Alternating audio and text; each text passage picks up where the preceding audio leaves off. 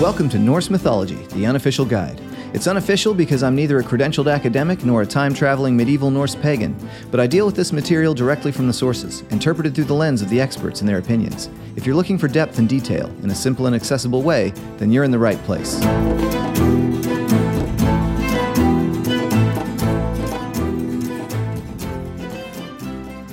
Vaksat tu nu, Vimur, als mikthik vava tidir, jotna garda i, vets du efthu vex, ot thal vex mer rosmegen, javen hat up sem himmen. Typically, we think of Thor as possessing three powerful tools. According to Snorri Sturluson in his prose Edda, Thor has his hammer, Mjolnir, as well as a girdle of might called Megingjord that doubles his already godly strength whenever he wears it, and a pair of iron gloves called Jorngripr that we are told Thor must not be missing when he is against the hammer's shaft. However, curiously, neither the girdle nor the gloves ever show up in the Poetic Edda. This doesn't mean Snorri invented them, though. The girdle in particular is featured in a 10th century poem called Thorsdrapa, which Snorri quotes as a source when retelling the story of Thor's visit to the home of a Jotun named Geirrodr. Snorri also inserts the girdle into another one of his prose retellings, but the iron gloves in particular don't show up anywhere outside of Snorri's version of the Geirrodr story, which we'll be talking about today. So the idea that Thor actually needs these gloves in order to use the hammer is a dubious one to say the least. But even stranger than this is the fact that Thor actually makes use of another powerful tool in this story, that Snorri seems to have forgotten about entirely when explaining Thor's inventory. So let's dig in and see where this idea of a girdle of might and iron gloves actually comes from. Snorri recounts this story in the section of the prose Edda called Skaldskaparmál, which is structured as a conversation between two characters named Agir and Bragi. In the mythology, Agir is a Jotun whose hall is often used when the gods want to have a feast, and Bragi is one of the gods, specifically the husband of Idun, whose apples keep the Asir from becoming old. However, Snorri presents these characters euhemeristically as people living in Scandinavia. In Skaldskaparmál, Agir visits the Asir in Osgardr, which Snorri often presents in this context as a city in Sweden. And when he is welcomed in for drinks, he strikes up a conversation with Bragi, in which case Bragi teaches him the ins and outs of skaldic poetry. Doing this requires him to recount some of the myths that poetic references are based on, and one of those myths is the story of what took place the time Thor visited the home of Geirrodr. On that particular occasion, Snorri explains through Bragi's voice, Thor did not actually have his hammer, nor his girdle, nor his iron gloves with him, all on account of Loki's actions. You see, Loki had once gone flying, using the goddess Frigg's falcon skin, and out of curiosity, he flew into the courtyard of a Jotun named Geirrodr, where he saw a great hall and decided to lower himself down and peer through the window. But when he did, Geirrodr saw him and ordered that the bird should be caught and brought to him. If you'll recall, Loki has borrowed Freya's falcon skin on a couple of occasions that we've talked about already and used it to transform himself into a bird. In this case, we see him once again shapeshifting into the form of a falcon while wearing the skin, but we are left to wonder why it is Frigg's falcon skin and not Freya's he is wearing this time. We are also left to wonder why both goddesses should have a magical animal skin that allows the wearer to turn into a bird. The poem Volundarkvida seems to indicate that the bird skins allowing a person to fly are a characteristic feature of Valkyries, women who choose which warriors should die on the battlefield and be taken to Odin's hall upon death. And there's a lot about Freya that appears very Valkyrie esque, such as the poem Grimnismal stating that she chooses half the warriors who die in battle each day, and Snorri's mention of her doing this when she rides into battle. But we don't have much of the same type of information regarding the goddess Frigg. In episode 11, we talked about the possible origins of Odin as part of ancient belief in the wild hunt. Anatoly Liberman suggested that the evolution of the demonic leader of the Wild Hunt into the chief of the Asir gods resulted in two divine figures with similar names, both Odin, who is the husband of Frigg, and Odr, who just so happens to be the husband of Freya. Interestingly, while the goddess Frigg shows up in the scant references to Germanic paganism that survived outside of Scandinavia, Freya does not. And as it so happens, the words Freyr and Freya are actually just titles, meaning lord and lady. There is some solid evidence coming from places like Ynglinga Saga, Gesta Danorum, and Islendingabok that Freyr's actual name is Ingvi, and that he was at some point referred to as Ingvi Freyr, meaning Lord Ingvi, before coming to be known in the Norse tradition as simply Freyr. But in that case, what is Freya's name? Some scholars have hypothesized that at some point before the Eddas were composed, there may have been a single character called Frigg Freya, meaning Lady Frigg, who later split into two separate characters in the north by the time poems like Lokasenna were composed, which is a story placing both Frigg and Freya in the same room at the same time. They are certainly separate characters in the Norse corpus we have today, but this possible split could serve to explain why we see Loki borrowing Freya's falcon shape most of the time, but in this story, the falcon shape is suddenly Frigg's. As Loki sat perched way up high on Geirrodr's window, laughing to himself about future generations' confusion over whose falcon shape he was wearing, an unnamed servant began scaling the wall to catch him. The servant was having a lot of trouble doing this, which was amusing to Loki, and so he decided to wait until the man had climbed all the way up the wall to finally fly away and make his escape at the very last second. But when the moment came and Loki tried to take flight, he found that his feet were stuck, and the servant captured him. When he was brought to Geirrodr, Geirrodr looked into the falcon's eyes, and something about them gave the impression that there must be a person somewhere in there. So he tried to ask questions, but Loki remained silent until Geirrodr got frustrated, locked him in a chest, and starved him there for three months. Finally, Loki admitted who he was and made a deal with Geirrodr, who promised to let him go if Loki, in return, would promise to trick Thor into coming to Geirrodr's home without his hammer or his girdle of might. It's worth noting that in Snorri's source, Thorsdrapa, this entire introduction is non existent.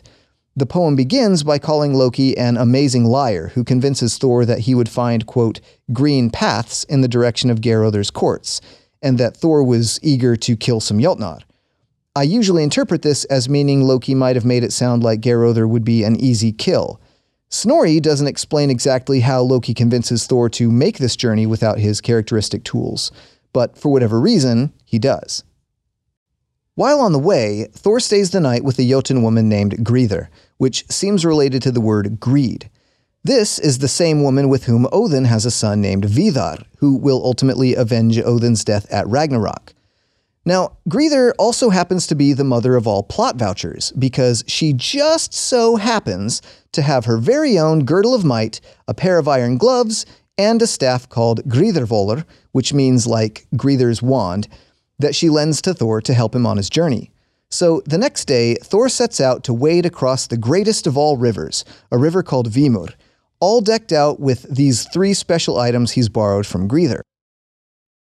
The current in the river is strong, so Thor buckles on his girdle of might and presses down with his staff on the side away from the current, while Loki, who is apparently along for the ride, holds onto Thor beneath the girdle. In Thorsdrapa, we also have mentions of Thor's servant slash sidekick Thjalfi being present on the journey, and Loki kind of disappearing from the narrative. But either way, when Thor gets to the middle of the river, suddenly the water level rises such that it now covers his shoulders, and in response, Thor speaks a verse to the river, wherein he tells it not to rise, because even if it does, his strength is just going to rise to match. In fact, it's the verse I recited at the beginning of this episode and it's one of my favorite Norse verses to think about with regard to having the fortitude to overcome impossible things. Quote, Rise not thou now, Vimur, since I desire to wade thee into the giant's courts. Know thou that if thou risest, then will rise the os strength in me up as high as heaven. End quote. Then Thor notices the reason for the river's sudden rise. Up the river a little way, in a cleft, he sees one of Geirrodr's daughters, Gjolp, standing astride the river, and, quote, she was causing it to rise, end quote. The imagery of her standing astride the river is intended to help us understand exactly how she is causing it to rise, which is by urinating into it. Thor picks up a big stone out of the river at this point, and he says, quote, At its outlet must a river be stemmed, and he throws the stone at Gjolp. Snorri delicately explains that, quote, he did not miss what he was aiming at, end quote, and was then able to make it close enough to the riverbank to grasp a rowan bush and pull himself out of the river. Hence comes the saying, Snorri tells us, that Thor's salvation is a rowan. At some point shortly thereafter, Thor arrives at Geirrodr's, and he and his companion are shown to their lodging, which turns out to be a goat shed, and the only piece of furniture in there is a single chair, so Thor sits on it. But suddenly he finds himself being lifted into the air towards the roof. He quickly pushes back against the rafters with Gridr's staff until he hears a loud crack and a great scream. Back on the ground now, Thor discovers that Geirrodr's daughter Gjolp has returned alongside her sister Greip, and both of them have just tried to lift the chair for some reason. Maybe they were trying to smash Thor against the ceiling or something, but whatever they were trying to do, they will never try to do it again because Thor has just broken both of their backs. Geirrodr, apparently unaware of what has just happened, now has Thor called into his hall for games. And when Thor enters, he finds that there are great fires all along the length of the hall. As he comes through the doorway, Geirrodr immediately picks up a pair of tongs, pulls a glowing hot lump of iron out from the fire, and throws it at Thor. But Thor is wearing his iron gloves. With their protection, he's able to catch the lump of iron and he raises it up into the air in preparation of throwing it back. Geirrodr realizes he's in trouble at this point, so he runs behind an iron pillar for protection. But Thor throws the hot lump of iron straight at the pillar, whereupon it easily crashes right through, blasts through Geirrodr's body, blows a hole through the wall behind him, and smashes into the ground outside. The end. Or is it? In Thorsdrapa, the ending is told a little differently. After throwing the lump of iron at Geirrodr, Thor suddenly takes up his hammer, which he explicitly does not have in Snorri's version, and proceeds to destroy all of Geirrodr's quote bench fellows, indicating that the hall was probably not actually empty apart from the two of them. Thorsdrapa also never explicitly mentions the iron gloves. So, in the one story where Thor uses these gloves, we are told the hammer isn't even present. But in another version of the same story, where the hammer is present, the gloves are never mentioned.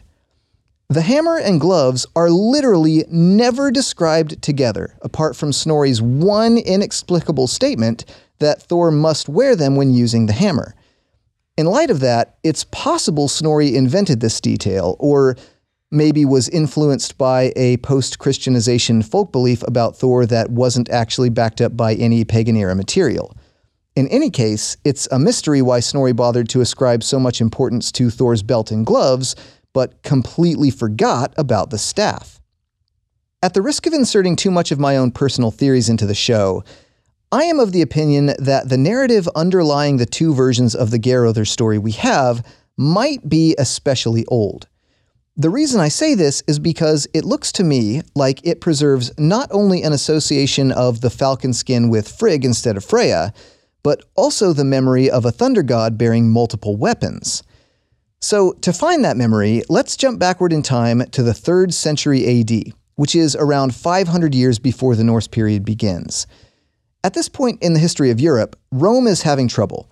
The empire is splitting into multiple independent states, so called barbarian invasions are rampant, and the government is largely unstable. During this time, Romans living north of the Mediterranean develop a particular practice of burying and cremating women and children with small pendants, often made of gold, that were made to look like wooden clubs, complete with little spots that look like branches have been broken off from the main body of the club. It's the type of thing you might imagine in the hand of Hercules. And in fact, one particular find even has an inscription on it that reads D E O H E R. Werner in 1964 reconstructed this as Deo Hercules and claimed that this solidifies in writing an association between these pendants and the weapon of the famous classical demigod. Around the 4th century, as the club pendant trend began to die off among the Romans, it seems to have been picked up by Germanic speaking people across the Roman border, although the artistry changed a bit in that context. The pendants still appear to be clubs, and they were still found exclusively within the graves of women and children. But the branch scars were replaced with concentric circles and various line designs, and the shapes of the pendants themselves became more deliberately geometric, usually in the shape of a cone or an elongated prism. This trend continued among continental Germanic groups until around the year 700 AD, roughly a century before the Viking Age began. They've been found across wide ranging territory from Britain to Serbia and everywhere in between, although none have been found north of Schleswig Holstein, meaning they are a decidedly non Scandinavian trend. Simek notes that the archaeological record shows evidence of an association between the Germanic thunder god on the continent, who we'll call Thunraz based on time and place, and the Roman Hercules at this time. In areas where there was a heavy amount of Roman influence, we even have evidence of cult figures called Hercules Magusanus and Hercules Saxanus that appear to have been actual mergers of Thunraz and Hercules. Even in modern times, it's easy to see the similarities between Hercules bashing enemies with his club and Thor bashing enemies with his hammer. Both ideas may be independent memories of an older Indo European tradition of some kind of divine bludgeoning. Werner chose to call the Germanic club pendants Donar amulets in honor of the Old High German version of Thor's name, and he concluded that they were forerunners to the Mjolnir pendants that have been found by archaeologists and dated largely to the Viking Age. This alone is sufficient for us to wonder whether the continental version of Thor might have been seen by some as a club wielding god during the migration period. Given that we see Thor wield not his hammer, but a plausibly wooden staff in the Geirröður story, combined with Adam of Bremen's 11th century account of a statue of Thor in a temple at Uppsala, Sweden, holding not a hammer, but something Adam called a scepter, is perhaps cause for us to wonder whether this idea might have bled into Scandinavian tradition in one way or another. It's entirely possible that these ideas are not related at all. But the absence of a hammer and the presence of a wooden weapon is certainly interesting in light of these Donar amulets. The Geirröður story also takes the motif of Thor solving problems by throwing things at them and places not a hammer into his hand, but a stone or a stone like object twice. Thor is well known for throwing his hammer at his enemies. For instance, he throws it at the World Serpent while on a fishing trip with the Jotun Hymir, and he throws it at Hrungnir during their epic duel. But here, when Gjolp makes the river rise, he throws a stone at her, and later he kills her father by means of throwing a glowing metal ingot. When Saxo makes mention of this story in Gesta Danorum, he adds another fun layer to his descriptions of Thor's attacks. Quote, Thorkil, who was well aware of the reasons behind things, taught them that once the god Thor, harassed by the giant's insolence, had driven a burning ingot through the vitals of Geroth, who was struggling against him, and when this fell farther, it had bored through and smashed the sides of the mountain. He confirmed that the women had been struck by the force of Thor's thunderbolts and had paid the penalty for attacking his divinity by having their bodies broken. Here, although he might potentially be influenced by the classical tradition, Saxo actually gives us a direct connection between Thor's attacks and thunderbolts. Since Thor's name literally means thunder, and because we see him throwing objects at his enemies pretty frequently, it is hard not to be reminded about the extremely widespread folk belief in the idea of thunderstones. If you aren't already aware, thunderstones are the name given to small Stone Age tools that have been misunderstood as having fallen from the sky during a thunderstorm or with a bolt of lightning. Thunderstone folklore is found everywhere from Western Europe to Japan and down throughout Africa, existing in what Blinkenberg calls, quote, remarkably similar forms, end quote, in all of those locations. He notes that in the Danish tradition, a stroke of lightning is quite literally thought to be the descent of a thunderstone, with the thunderclap and flash of light being mere secondary effects. So, if Thor's name means thunder, and if these stones fall from the sky in association with thunder, we might expect to find traces of Thor throwing stones at his enemies in the surviving mythology, which we absolutely have here in the Geirröður story. If we allow ourselves to believe that Thor's hammer is in any way connected to lightning, which some possible etymologies of the word Mjolnir might suggest, then the fact that he is so often throwing it at his enemies begins to make it sound like the hammer could even be an evolution of the ancient thunderstone motif as well. Archaeological evidence indicates that folklore surrounding thunderstones stretches deep into the pagan period, likely having been carried to Britain during the Anglo Saxon migrations, according to McNamara. But if the idea of thunderstones is so old and so widespread, why is it that Thor has ended up with a hammer instead of, say, a bag of rocks as his primary weapon? The answer might lie in linguistics. As it turns out, there is a root in Proto Indo European, which is an ancestor language of Old Norse among many other languages, that has been reconstructed as something like akmon or hekmon, and that word evolved into modern words for stone, hammer, and sky in various languages, especially with regard to concepts related to Indo European thunder gods. Whereas Blinkenberg and Taggart prefer to disassociate Thor from thunderstones themselves, Mallory sees them as the solution to this complex of words deriving from the same root that would otherwise seem completely unrelated. And actually, the linguistic relationship between hammer and stone in Germanic languages is surprisingly close. The Old Norse word hamar referred not only to a blacksmith's tool, but had additional meanings of crag, cliff, and rock or stone. So it's not too hard to imagine a time, somewhere before the Norse period, where the idea of a thunder god's hammer would have been expressed using words that literally meant both Thor's hammer and thunderstone. But the subtleties of this word don't end there. If we take two linguistic steps back in time from Old Norse to Proto Germanic, it turns out that the Proto Germanic root hamara could also be used to refer to the backside of an axe, which indicates an early association not only between stones and hammers, but with axes too. So, why were stones, hammers, and axes so closely related in ancient times? Well, the Stone Age Indo European ancestors of Germanic speaking people arrived in southern Scandinavia and southwest Finland around 5,000 years ago.